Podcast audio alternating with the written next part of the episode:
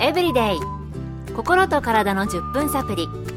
この番組はセブンス・デー・アドベンチスト・キリスト教会がお送りいたします。皆様お元気でしょうか？森田美恵です。今日もあなたやあなたの大切な人の心と体の健康に役立つ情報を短い10分間にぎゅっと詰め込んでお届けします。なおこの番組は健康情報番組で医師のアドバイスや治療に変わるものではなくすでに投薬を受けている方病院に通われている方はかかりつけの医師の指導のもとこの番組の情報も参考になさってください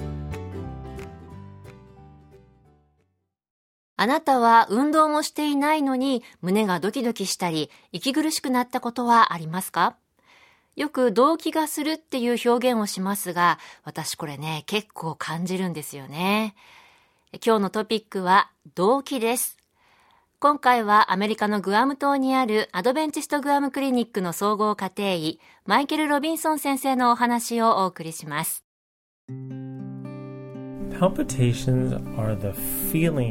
動悸とは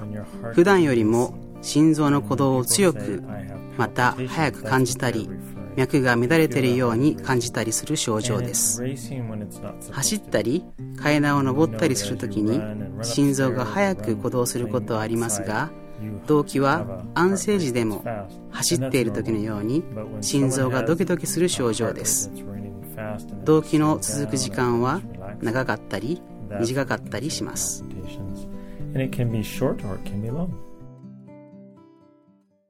うん、私も動いている時というより静かにしている時が多いですね。あと不安感とか緊張から胸がドキドキする感じがしばらく続いた経験もあります。それではどのような人にリスクがあるのでしょうか？動機を起こしやすい人を考えると心臓病がある人を思い浮かべるかもしれませんが実際に多くあるケースは中年の方でエナジードリンクなどカフェインを多く摂取している人たちが急に胸がドキドキしたと言ってクリニックによく来ます。また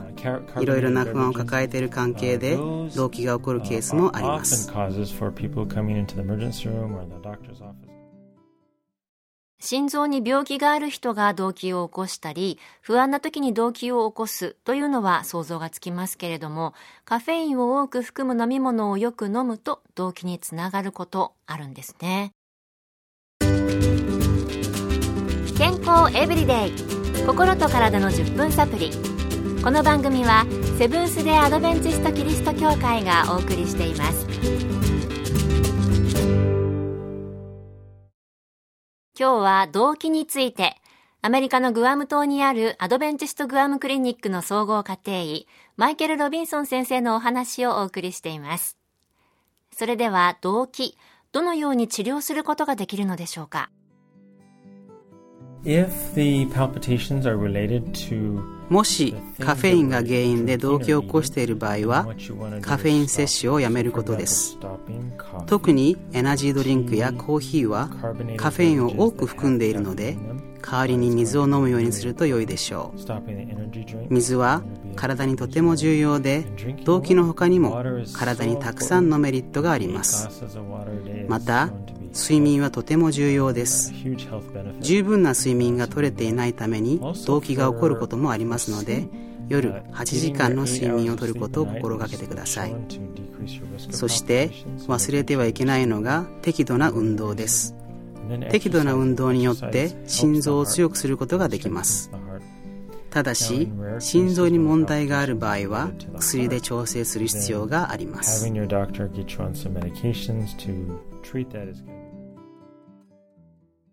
十分にお水を飲むことや、そして十分な睡眠をとること、そして適度な運動、これらは動機にもいいんですね。まあ、これは健康な生活習慣の基本で、やはり心臓にも良いということでしょうか。それでは、動機を起こさないための予防法はあるのでしょうか So palpitations is a, caused by multiple things. Um, so I would prevent 動機はいろいろなことが原因で起こります。まず健康的な食事をすることをお勧めします。野菜中心の食事をすることがとても大切です。次に運動です。先ほども申し上げた通り運動することによって心臓を強くすることができます。毎日適度な運動をして週に1日は休息するようにしましょう。水を飲むことも大切です。1日コップ8杯を目安に水を飲みましょう。節制も重要です。アルコールやカフェインタバコの影響で動悸を起こすことがありますのでこれらを取らないようにしましょう。そして十分な睡眠です。8時間しっかり睡眠をとること。特に夜中の12時以前に就寝することをお勧めします。夜12時までの就寝は心臓の健康にもいいとされています。そして信頼できる対象を持ち不安や思い煩いを委ねることで精神的なストレスによる動悸を予防することができます。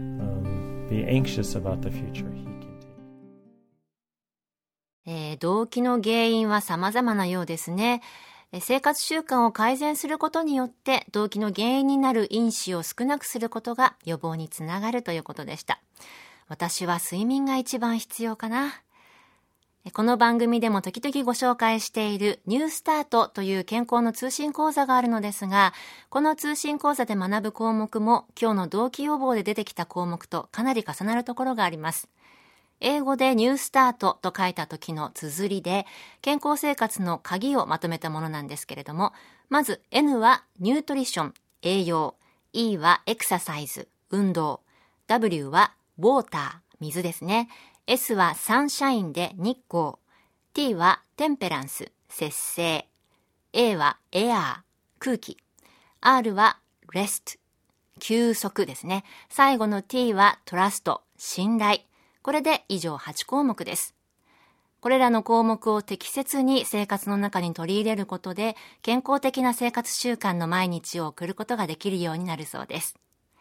この番組でも時々この項目についてお届けしていますので、引き続き番組をお聞きになって生活習慣の改善の参考になさってみてください。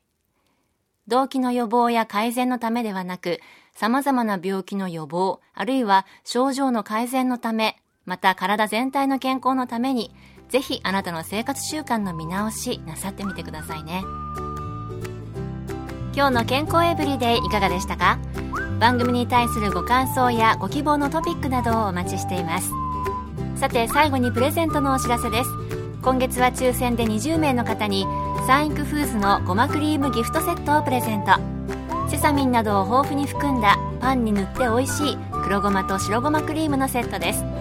ご希望の方はご住所お名前をご明記の上郵便番号241-8501セブンステ・アドベンチスト協会健康エブリデイの係